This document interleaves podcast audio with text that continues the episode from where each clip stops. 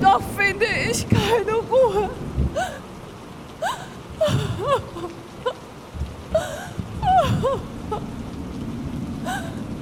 Aber, aber, aber du bist, du bist heilig,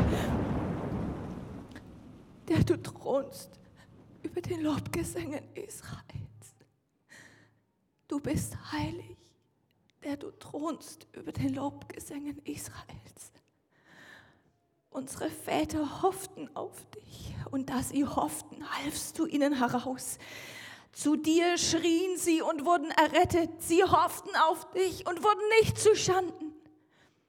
Aber du, Herr, sei nicht ferne, meine Stärke, eile mir zu helfen. Errette mein Leben vom Schwert, mein einziges Gut von den Hunden. Hilf mir aus dem Rachen des Löwen und vor den Hörnern der wilden Stiere. Du hast mich erhört. Ich will deinen Namen kundtun, meinen Brüdern, ich will dich in der Gemeinde rühmen. Rühmet den Herrn, die ihr ihn fürchtet. Ehrt ihn, all ihr Nachkommen Jakobs und scheut euch vor ihm, all ihr Nachkommen Israels. Denn er hat nicht verachtet noch verschmäht das Elend des Armen und sein Antlitz vor ihm nicht verborgen. Und da er zu ihm schrie, hörte er's.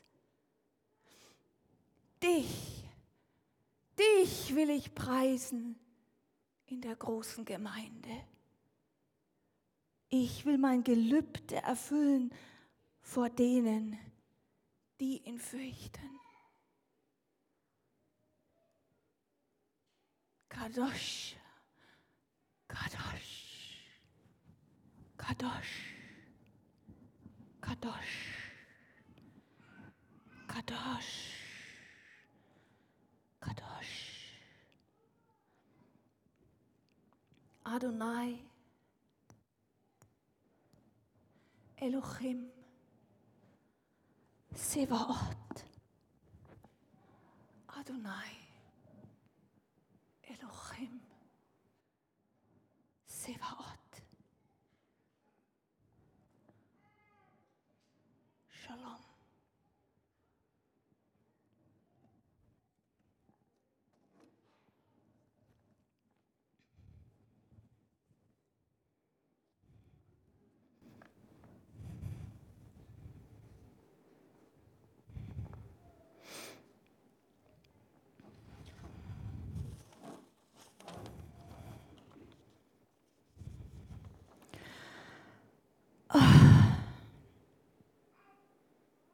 Ach Gott,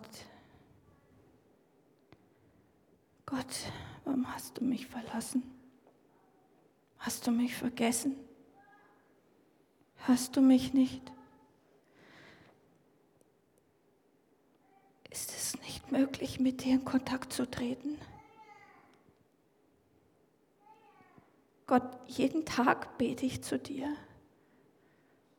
Doch es scheint völlig umsonst zu sein. Nachts liege ich wach und überlege, ob du mich überhaupt verstehen kannst.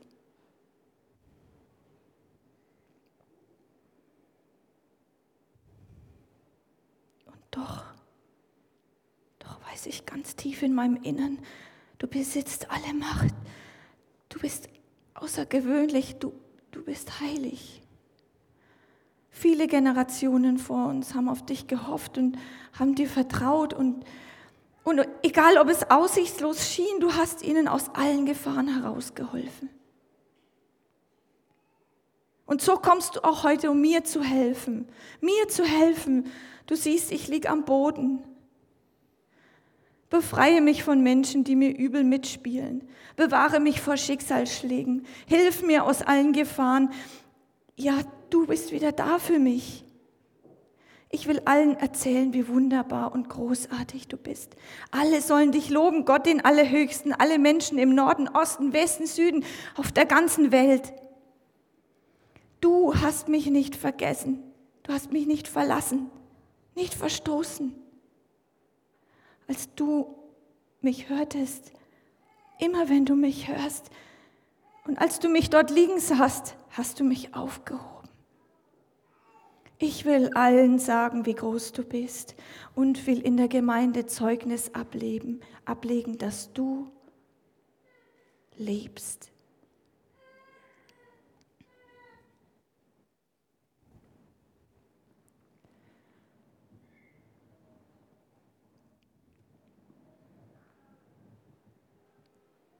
Mein Gott, unser liebender Vater, du bist derselbe gestern, heute, morgen und in alle Ewigkeit. Ich danke dir dafür, dass du heute Morgen jedem Einzelnen begegnen möchtest. Amen.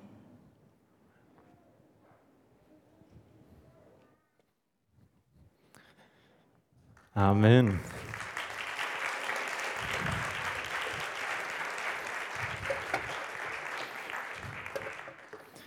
Psalm 22, ein Gebet voller Gefühlsdramatik. Heulende Verzweiflung und lodernde Wut treffen auf erleichterte Dankbarkeit. Gott wird erst angeschrien, dann wird er angehimmelt, ihm wird vieles ans Herz gelegt, ihm wird vieles an den Kopf geworfen. Das Spannende bei den Psalmen ist ja, dass diese Gebete nicht aus der Luft gegriffen sind, sondern es sind Gebete, die vorher erlebt und erlitten wurden und dann poetisch aufgeschrieben wurden. Und Psalm 22 wurde definitiv erlitten. Es ist einer der bekanntesten Klagepsalme der Bibel. Jesus betet einen Teil dieses Psalms am Kreuz Laut Überschrift ist David der Autor und es ist ein sehr langer Psalm. Deswegen habe ich für diese Predigt ähm, zwei zentrale Teile herausgenommen, die ich bespreche. Wenn du dich manchmal fragst, wo bist du Gott? Wieso spüre ich dich nicht? Wenn du dich von Gott verlassen fühlst manchmal, dann hat die Bibel in Psalm 22 das perfekte Gebet für dich. Mein Gott, mein Gott, warum hast du mich verlassen? Ich schreie verzweifelt, doch du bist so weit weg. Nirgendwo scheint mir Rettung in Sicht zu sein. Ich würde euch gerne mal fragen, wer von euch kennt diese Phasen, in denen Gott so weit weg wirkt? Hebt gerne mal eure Hand. Das sind wirklich sehr, sehr viele. Zeiten, in denen du bei Gott anklopfst, aber er macht nicht auf. Und es ist kein Licht in den Fenstern, es ist niemand zu Hause wenn du betest und flehst, aber es tut sich nichts. Es ist wieder eins von diesen nicht erhörten Gebeten, wieder eins von den Gebeten, von denen man in der Gemeinde und in den Gemeinden so wenig hört.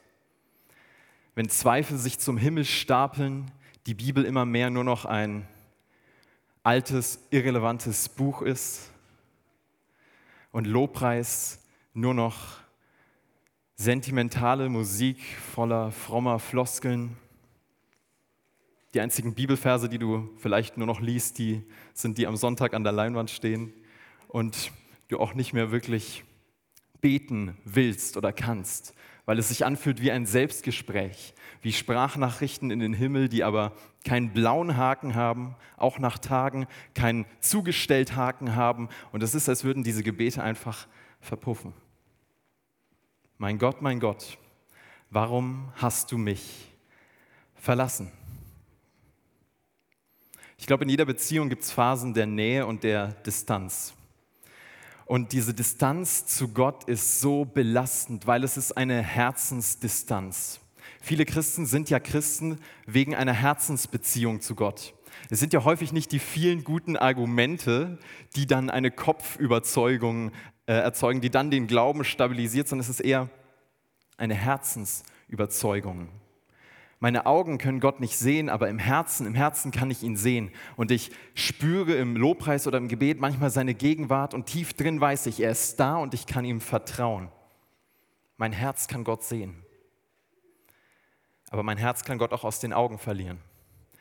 Und wenn das passiert, wenn wir Gott nicht mehr mit unseren Augen sehen, was wir sowieso nicht tun, sondern auch mit unserem Herzen nicht sehen, dann entsteht dieses Gefühl, dass Gott mich verlassen hat. Wisst ihr, was Gott gerne macht? Ich glaube, Gott geht gerne von der Bühne. Ich werde das jetzt auch mal machen. Wenn ich hier von der Bühne gehe, ich gehe da runter. Ich hoffe, das Mikrofon überträgt jetzt weiter meine Stimme.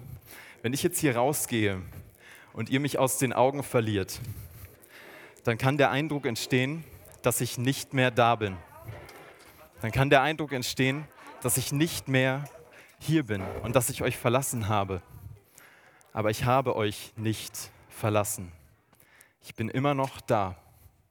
Und wenn ihr mir glaubt und wenn ihr mir vertraut, dass ich noch da bin, obwohl ihr mich nicht seht, dann könnt ihr mir glauben. Und dann wisst ihr, dass ich hier bin, auch wenn ihr mich nicht seht. Und so ist es manchmal mit Gott, dass wir auf das vertrauen dürfen, was er sagt. Auch wenn wir ihn mit dem Herzen nicht sehen, dürfen wir vertrauen, er ist da, weil er das sagt. Weil er sagt, in Person Jesus quasi zum Beispiel, ich bin bei euch alle Tage bis zum Ende der Welt. Das ist nur eine Zusage von Gott. Gott sagt uns immer wieder in der Bibel, er ist da. Und trotzdem sind diese Phasen extrem unangenehm. Deswegen kann ich David gut verstehen, wenn er sich hier beklagt. Und wir lesen weiter in Vers 3. Mein Gott, ich rufe bei Tag und du antwortest nicht und auch bei Nacht und ich habe keine Ruhe. Kennt ihr diese Nächte, in denen man keine Ruhe findet, sich das Gedankenkarussell weiterdreht, innerlich Unruhe, Einschlafen, unmöglich. Ich hatte in letzter Zeit einige dieser Nächte und ich wälze mich hin, ich wälze mich her, ich kann nicht schlafen, die Unruhe bleibt. Wie gehen wir mit diesen Situationen, mit dieser Unruhe und allgemein mit diesen negativen Gefühlen um? Ich glaube nämlich, das können wir aus diesem Psalm lernen, mit Unruhe umzugehen. Jeder von uns hat verschiedene Varianten, mit negativen Gefühlen umzugehen. Manche lenken sich ab durch Musik hören, andere gucken einen Film auf Netflix oder Prime Video. Ich fange immer gern an zu essen, muss ich sagen. Ich habe seit Jahren eine sehr, äh, ja, wie soll man das sagen? Ich habe eine, eine, gute, innige Beziehung zu Kohlenhydraten. Ja? Also wenn ähm, wenn ich nachts nicht schlafen kann und es ist noch was im Kühlschrank, ein Dessert oder so, dann ist das auch ganz schnell weg. Ja? Und es gibt ja auch so Situationen, die sind dann immer sehr frustrierend, wenn nichts mehr im Kühlschrank ist. Ähm, da habe ich auch eine Lösung. Es gibt nämlich in Erlangen einige sehr gute Lieferdienste, die auch spät nachts noch ausliefern. Und ich sage euch mal, was das sagt eigentlich schon alles. Ich habe die also verschiedene Lieferservice-Nummern in meinen Kontakten eingespeichert, weil ich da so oft anrufe. Also das sagt schon auch viel. Ähm, und dann klingelt's und der Fahrer ist nett und das Essen schmeckt und dann habe ich fertig gegessen und es dauert fünf Minuten und dann ist wieder diese Unruhe da und wieder kommt die Unruhe nach oben. Und ich habe überhaupt nichts gegen gutes Essen, ganz im Gegenteil. Und auch nichts gegen Genussmittel, die uns ablenken, aber wenn wir diese Dopaminschleudern nutzen, um unsere negativen Gefühle zu betäuben, sind die nach dem Rausch ganz schnell wieder da. Ganz schnell. Ein Schokoladenkuchen, der schmeckt, aber der schmeckt halt nur für 15 Minuten. Der betäubt negative Gefühle nur für 15 Minuten. Das heißt, wenn wir ähm, mit diesen negativen Gefühlen gut umgehen wollen, ist es nicht immer sinnvoll, die zu betäuben. Nur weil ich Glückshormone spüre, bin ich noch lange nicht glücklich. Das ist wie, wenn ich denke, ich habe WLAN ja, und ich schreibe auf WhatsApp und ich fühle mich so sozial connected. Aber die Frage ist, bist du wirklich sozial connected? Bist du wirklich sozial verbunden? Oder bist du trotzdem einsam? Ich habe am Dienstag zu den Jugendlichen gesagt, dass ich glaube, dass unsere Generation ein ganz großes Problem hat dass wir gut darin sind, unsere negativen Gefühle zu betäuben und schlecht darin sind, unsere negativen Gefühle zu beruhigen. Aber wir brauchen keine Betäubung für diese negativen Gefühle, weil das löst sie nicht auf. Wir brauchen Beruhigung für unsere negativen Gefühle. Und das ist das, was Gott uns verspricht. Jesus sagt, kommt zu mir, die ihr belastet seid, kommt zu mir, die ihr unruhig seid. Ich will euch Ruhe geben. Und das können wir von David lernen in diesem Psalm. David, er betäubt seine Gefühle nicht, er drängt sie nicht weg, sondern er geht mit diesen negativen Gefühlen zu Gott und das ist das Gegenteil von Verdrängen, weil du in einem Reflexionsprozess auch aufarbeitest, was ist passiert, was spüre ich da. Und er schleudert diese negativen Gefühle Gott entgegen. Er hat genug von dieser Unruhe, er hat genug von diesen schlaflosen Nächten. Und er geht zu Gott und er sagt, was ihm auf dem Herzen liegt. Und Schrei für Schrei befreit er sein Herz von diesen negativen Gefühlen. Das Wort rufen in diesem Vers ist ganz spannend. Ich rufe bei Tag und auch bei Nacht. Rufen, das ist ein Wort, was äh, auch in anderen Kontexten übersetzt es im Urtext als das Brüllen eines Löwen. Das heißt, das ist wirklich ein sehr, sehr starkes Wort. Es ist ein Schreien, es ist nicht nur so ein, so ein leises Rufen. Es ist ein Schreien. Ich wundere mich manchmal, ist das uns in der Gemeindekultur vielleicht ein bisschen abhanden gekommen, Gott anzuschreien und unsere Enttäuschung rauszubrüllen? Weil der Psalmist und generell die Psalme zeigen uns, dass wir das dürfen. Vielleicht denkst du dir, ja, Gott ist doch heilig und ich darf ihn nicht anschreien. Und ich muss heilig beten. Die Psalme zeigen uns, die Gebete, die wir sprechen, müssen nicht besonders heilig sein. Die müssen auch nicht perfekt sein. Es geht nicht darum, perfektes Gebet zu sprechen, es geht darum, ein echtes Gebet zu sprechen. Und die Psalme, sie sind leidenschaftlich echte und ehrliche Gebete, in denen wir merken, Unsere Gebete müssen keine ausgefeilte Theologie beinhalten, sondern manchmal dürfen sie einfach Schreie des Herzens sein und das ist völlig in Ordnung. Es geht weiter in Vers 5. Unsere Vorfahren haben sich auf dich verlassen und du hast ihnen immer wieder geholfen. Zu dir schrien sie und sie wurden gerettet. Sie vertrauten dir und du hast sie nicht enttäuscht. David wendet jetzt seinen Blick von seinem Leid hin zu dem, was Gott schon getan hat. Und das, das lerne ich auch von David. In der Downphase, also in der sehr schlimmen Phase, meinen Blick wegzurichten von dem Leid, sondern auf das, was hat Gott schon getan. In meinem Leben, im Leben von anderen. Und dann wird es spannend, weil in Vers 7 geht es dann weiter. Da macht David was, was nicht sonderlich empfehlenswert ist. Und zwar vergleicht er seine Situation mit anderen und fragt dann, was ist mit mir? hey, die anderen, meine Vorfahren, die hatten eine Gebetserhörung. Was ist mit mir? Wieso habe ich keine Gebetserhörung? Wieso? Wieso lief es bei den anderen so und bei mir läuft es ganz anders? Und David denkt, Gott greift ein, aber irgendwie kommt es anders als gedacht. Wie das Leben halt oft ist, so anders als gedacht. Kennt ihr diese anders als gedacht Situationen? ist nicht häufig unser Reflex dann, wie David zu sagen, ey, die anderen hatten eine Gebetserhörung, wieso ich nicht? Die anderen hatten Abi-Partys ohne Corona, wieso ich nicht? Die anderen, sie hatten normales Studentenleben, wieso ich nicht? Die anderen haben eine Traumehe, einen super Freundeskreis, wieso ich nicht? Das Leben kommt oft anders als gedacht. Wenn mich YouTube-Zuschauer auf der Straße erkennen, dann ist das für die häufig auch anders als gedacht, weil die kennen mich aus den Videos ne? und dann, dann sehen die mich zum Beispiel an der Bushaltestelle neulich und dann gucken die erstmal so, ist er das wirklich? Und es geht dann so zwei bis drei Minuten. Ich fühle mich währenddessen wie so ein Elefant im Zoo, der dann angestarrt wird oder so. Ja? Die armen Zootiere, ganz ehrlich. Ähm, und dann nehmen sie ihren Mut zusammen und dann, dann kommen sie äh, und fragen, hey, bist du nicht dieser Parkeks hier und die Videos? Und dann sage ich ja. Und dann kommt ganz häufig diese eine Reaktion, krass, ich hätte gedacht, du bist kleiner. Das ist ganz häufig die Reaktion. Ich hätte gedacht, du bist kleiner. Ja, so häufig stellen wir uns doch Situationen vor und wir wissen in unserer Vorstellung, wie sie laufen. Aber dann ist es irgendwie, wenn wir es erleben in der Realität, ganz anders als gedacht. Ich glaube, wir alle kennen diese anders als gedacht Situationen, oder? Wenn dir das Leben einen Big Mac reicht, aber er sieht nicht aus wie in der Werbung.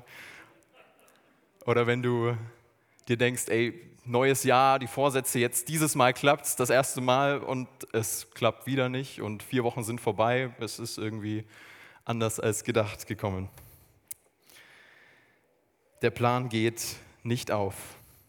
Unsere perfekte Vorstellung von dem, was passieren soll, funktioniert manchmal gar nicht. Ich weiß nicht, ob ihr so ein perfekt geplantes Leben mal vor euch hattet oder noch habt und so. Und dann da hat man so die perfekte Vorstellung, so mit 20 eine Weltreise und mit 25 dann der Traumpartner und dann kommt es anders als gedacht und die Enttäuschung crasht mit rein. Und die Frage ist, woher haben wir diese perfekte Vorstellung von unserem Leben? Haben wir die von Medieneinflüssen, von Instagram, von perfekt gefakten Bildern, bei denen mein Leben irgendwie ganz anders aussieht und so langweilig aussieht im Vergleich. Ich gucke mir das Leben von anderen an, auf den Bildern zumindest, und frage mich, ist das Leben von denen wirklich so viel besser als meins? Oder sind das einfach nur bessere Fotografen als ich? Wo haben wir diese perfekte Vorstellung her? Haben wir die aus perfekten Love Story Filmen zum Beispiel, aus Filmen, die, wo irgendwie immer alles gut läuft oder zumindest dann einen guten Ausgang hat. Und äh, da sind so diese perfekt romantischen Männer, die immer das Richtige sagen und immer perfekt verständnisvoll sind. Der Bergdoktor ist übrigens nicht echt. Das kann auch so eine Vorstellung auslösen. Unser Plan geht nicht immer auf. Und unsere Vorstellung von dem, was passieren wird, ist nicht immer das, was passiert. Und genauso ist unsere Vorstellung von Gott nicht immer die, die eintreffen wird. Gott handelt nicht immer so, wie wir es perfekt vorausplanen und Gott, ich habe hier übrigens noch einen Termin für dich und das kannst du dann noch machen und so. So funktioniert es leider nicht. Was heißt leider? Ich bin im Nachhinein auch irgendwie ganz froh, dass es nicht immer so läuft, dass Gott nicht immer nach meiner Pfeife tanzt und nicht immer meinen Plan einhält, weil das irgendwie auch nicht immer gut gewesen wäre im Nachhinein. Aber es gibt natürlich diese Momente, in denen wir von Gott enttäuscht sind und uns dann fragen, Gott, wo bist du? Und dann wirkt der Rückenwind nicht existent und wir sind enttäuscht und entmutigt. Aber ich glaube, es ist ganz wichtig, dass wir uns daran erinnern, dass Gott trotzdem da ist. Und nur weil es eine Planänderung gibt, heißt es nicht, dass es keinen Plan gibt. Ich, dürf, ich glaube, wir dürfen uns von unserem Frust nicht erzählen lassen, dass Gott nicht da ist. Gott ist trotzdem da und er hält dich trotzdem in seine Hand und er blickt dich trotzdem freundlich an und er ist trotzdem ein Gott, auf den du dich verlassen kannst. Du kannst dich darauf verlassen, dass er dich nicht verlässt. Und David ist so frustriert und er denkt, oh, das war es jetzt mit dem perfekten Plan, Gott erhört meine Gebete doch eh nicht, aber Schritt für Schritt im Gebet baut er dieses Vertrauen auf und Schritt für Schritt kommt es dann doch anders als gedacht. In Vers 20 sind wir jetzt schon ein bisschen weiter im Psalm und da äh, kommt dann eine ganz, ganz zentrale Stelle. Wir sehen hier dieses Wort Herr ist markiert. Ich finde, das Wort Herr ist für mich das herausstechendste in diesem Psalm gewesen, auch in der Predigtvorbereitung. Der Beter spricht hier Gott das erste Mal mit Herr an, also mit seinem Namen. Herr, wende dich nicht länger von mir ab, nur du kannst mir neue Kraft geben, komm mir schnell zur Hilfe. Und das ist so eine zentrale Stelle, weil der Beter Gott mit seinem Namen anspricht. Wir kennen den Namen von Gott an diesem groß geschriebenen Herr. Das ist ein Hinweis darauf, dass im Urtext das Wort oder der, der Name von Gott steht, den man eigentlich nicht aussprechen darf. Jahwe heißt er vermutlich übertragen. Und die Bedeutung dieses Namens ist jetzt ganz, ganz spannend, weil der Name von Gott bedeutet, ich bin da für dich. Ich bin da. Ich bin da für dich. Was für ein Kontrast von Gott, du hast mich verlassen zu Gott ist da für dich. Gott, der du da bist für mich. So spricht David quasi übertragen diesen Gott, zu dem er betet, unseren Gott an. Das ist die Kernidentität von Gott. Gott ist da. Gestern, heute und für alle Zeit. Und das ist so wichtig, dass wir das nicht vergessen, weil es so leicht fällt, das zu vergessen, wenn unsere Gefühle sagen, Gott ist nicht da. Aber Gott ist in jeder Situation da. Es ist so wichtig, darf ich das kurz klar machen, dass wir es nie wieder vergessen? Gott ist in jeder Situation klar, da, ist in jeder Situation da. Wenn es dir gut geht, ist er da. Wenn es dir schlecht geht, ist er da. Wenn der Himmel strahlt, ist er da. Wenn der Sturm kommt, ist er da. Wenn sie mich mögen, ist er da. Wenn sie Hasskommentare schreiben, ist er da. An den guten Tagen ist er da. an den schlechten Tagen ist er auch da. Wenn alles klappt, ist er da. Wenn nichts klappt, ist er auch da. Wenn du gesund bist, ist er da. Wenn die Ärzte sagen, es sieht nicht gut aus, dann ist Gott da. Wenn du unruhig bist wie David und nicht schlafen kannst, Gott ist da für dich. Wenn du verzweifelt schreist wie David, Gott ist da für dich. Auch wenn Gott weit weg scheint, Gott ist da für dich. Denn die Definition von Herr ist, ich bin da für dich. Das ist seine Identität. Das ist, wer er ist. Gott ist da für dich. Er ist ein Gott, der jedes Gebet hört. Er ist ein Gott, der jede Träne sieht.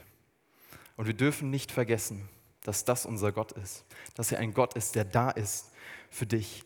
Diese Wahrheit, sie muss unser Herz aufnehmen deswegen, äh, und einnehmen. Deswegen habe ich das jetzt auch so ein paar Mal wiederholt. Es ist ein Gott, der jedes Gebet versteht. Eines unserer Elia-Instagram-Videos ähm, hat genau diese Aussage. Also folgt uns gerne auf Instagram, wenn ihr es noch nicht tut, Elia Erlangen. Ähm, da haben wir ein Video hochgeladen mit dieser Aussage. Gott ist da und gerade in den schlechten Phasen ist er dir ganz nah. Und dieses Video ist viral gegangen. Das hat über 130.000 Aufrufe, glaube ich, mittlerweile. Weil es was mit Menschen macht, wenn sie hören, Gott ist da. Er ist da für mich. Und ich höre so viele Jugendliche sagen, ich wünschte, ich wäre nicht alleine in diesem Struggle, also in dieser Herausforderung. Ich wünschte, es gäbe jemanden, der mir zuhört und der mich versteht und der für mich da ist, wenn ich um drei Uhr nachts mein Kopfkissen voll heule, wenn niemand da ist, wenn niemand rangeht, wenn niemand zurückschreibt. Ich wünschte, es gäbe jemanden, der da ist für mich. Und versteckt hörst du so raus, diese Sehnsucht nach einem Gott, dessen Identität es ist, da zu sein für dich. Das spricht David hier aus. Gott, der du da bist für mich. Wende dich nicht länger ab, nur du kannst mir neue Kraft geben. Komm mir schnell zur Hilfe. Und im folgenden Vers ist es dann nochmal interessant, weil da drückt David seine Verzweiflung nochmal in Metaphern aus, also in Bildern, fast therapeutisch. Und ähm, da liest du die Angst und die Sorge und die Hilflosigkeit und er sagt, reiß mich heraus aus dem Rachen der Löwen und beschütze mich vor den Hörnern dieser wilden Stiere. Und dann diese wirklich wunderschöne Aussage. Und tatsächlich, Herr, du hast mich erhört. Und dieser Moment baut sich den ganzen Psalm über auf. Am, Ende, äh, am Anfang des Gebets ist Gott weit weg und am Ende des Gebets ist er so nah und hat das Gebet erhört. Und dann folgt noch die Dankbarkeit. Im ersten Teil diese abgrundtiefe Not des Beters und im zweiten Teil diese Dankbarkeit und diese, dieses Gottvertrauen, Gottverlassenheit löst sich auf in Gott Vertrauen. Und das ist das, was Gebet bewirkt. Das ist dieser Perspektivwechsel, der häufig passiert. Vor dem Gebet fühlt sich David von Gott verlassen. Nach dem Gebet fühlt er sich verstanden, angenommen und geliebt. Und das ist das, was Menschen und gläubige Menschen seit Jahrhunderten und Jahrtausenden erleben. Sie gehen mit ihrem Schmerz zu Gott und merken, ich bin nicht alleine. Da ist ein Gott, der da ist für mich. Ich weiß nicht, wie es dir geht mit dieser Predigt. Vielleicht sind die Psalme für dich religiöser Kitsch, der keinen wahren Kern hat. Ich glaube, die, Predigt, die Psalmen sind so lange religiöser Kitsch für dich, bis du gelernt hast und, und gemerkt hast, wie ähm, sehr diese Worte trösten können. Ich bin da auch noch in diesem Lernprozess zu lernen. Diese Psalme, sie sind ein, eine Identifikationsgrundlage Vielleicht kannst du auch gar nicht mehr beten, weil du dir denkst, Gott ist nicht da. Und da sind so viele Zweifel in deinem Leben und so ein Berg an Enttäuschung und Zweifeln und Orientierungslosigkeit. Die Psalme zeigen uns, dass gerade Gebet häufig der Weg daraus sein kann. Weil indem wir Gott mit unserer Zweifeln, mit unseren Zweifeln, mit unserer Hilflosigkeit, mit unserer Orientierungslosigkeit konfrontieren, finden wir Orientierung. Das ist das Paradoxe. Im Gespräch mit Gott passiert dieser Perspektivwechsel. Vor ein paar Jahren, ich habe das so angezweifelt. Ich dachte mir, wieso beten Leute? Und habe dann aber gemerkt, wenn ich mich darauf einlasse, es passiert wirklich was. Weil es gibt so viele falsche Perspektiven in uns, die Lügen und die Selbstzweifel. Und ich schmeiße sie Gott hin und auf einmal passiert wirklich was. Ich befreie mein Herz und Gott vertreibt diese Sorgen und Gott bringt Frieden in mein Herz hinein. Ein Perspektivwechsel, den ich uns allen wünsche und der immer wieder in der Bibel berichtet wird. In diesem Psalm, und das zum Abschluss, finden wir drei Schritte für unseren Perspektivwechsel. Und die finden wir nicht nur in diesem Psalm, sondern auch in vielen anderen Bibelstellen und, und Psalmen und Gebeten, auch im Alten Testament. Es läuft ganz häufig ähnlich ab. Der erste Schritt ist, was David hier auch macht, Gott mein Herz zeigen. Im Gebet ganz offen sagen, was ich fühle. Der zweite Schritt ist dann, mich daran zu erinnern, was Gott Gutes getan hat. Weil das ist auch eine Form von Dankbarkeit und das macht David nicht nur einmal in diesem Psalm. Und der dritte Schritt ist, zu vertrauen, dass Gott da ist für mich. Vertrauen, dass sich aus den beiden vorherigen Schritten und auch aus der Dankbarkeit heraus speist. Du kannst ja Vertrauen nicht einfach erzeugen, aber wenn wir das schaffen, wenn wir vertrauen, dass Gott da ist, das ist eine Überlebens- äh, oder eine Überlebensstrategie für unseren Glauben in diesen Phasen.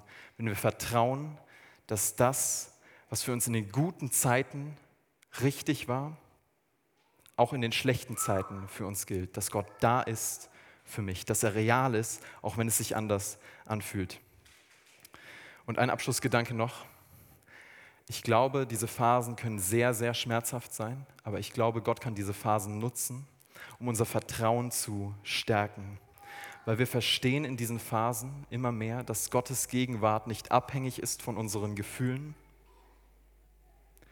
und der immer da ist. Er ist immer da für dich. Und wisst ihr, was das Schöne ist? Das Gebet des tiefsten, der tiefsten Verzweiflung, Psalm 22, steht vor dem Gebet tiefsten Vertrauens. Psalm 23, auch von David. Weil manchmal eine herausfordernde und Verzweifel oder Verzweiflungsphase trotzdem so ein tiefes Gottvertrauen erzeugt, was uns sagen lässt, der Herr ist mein Hirte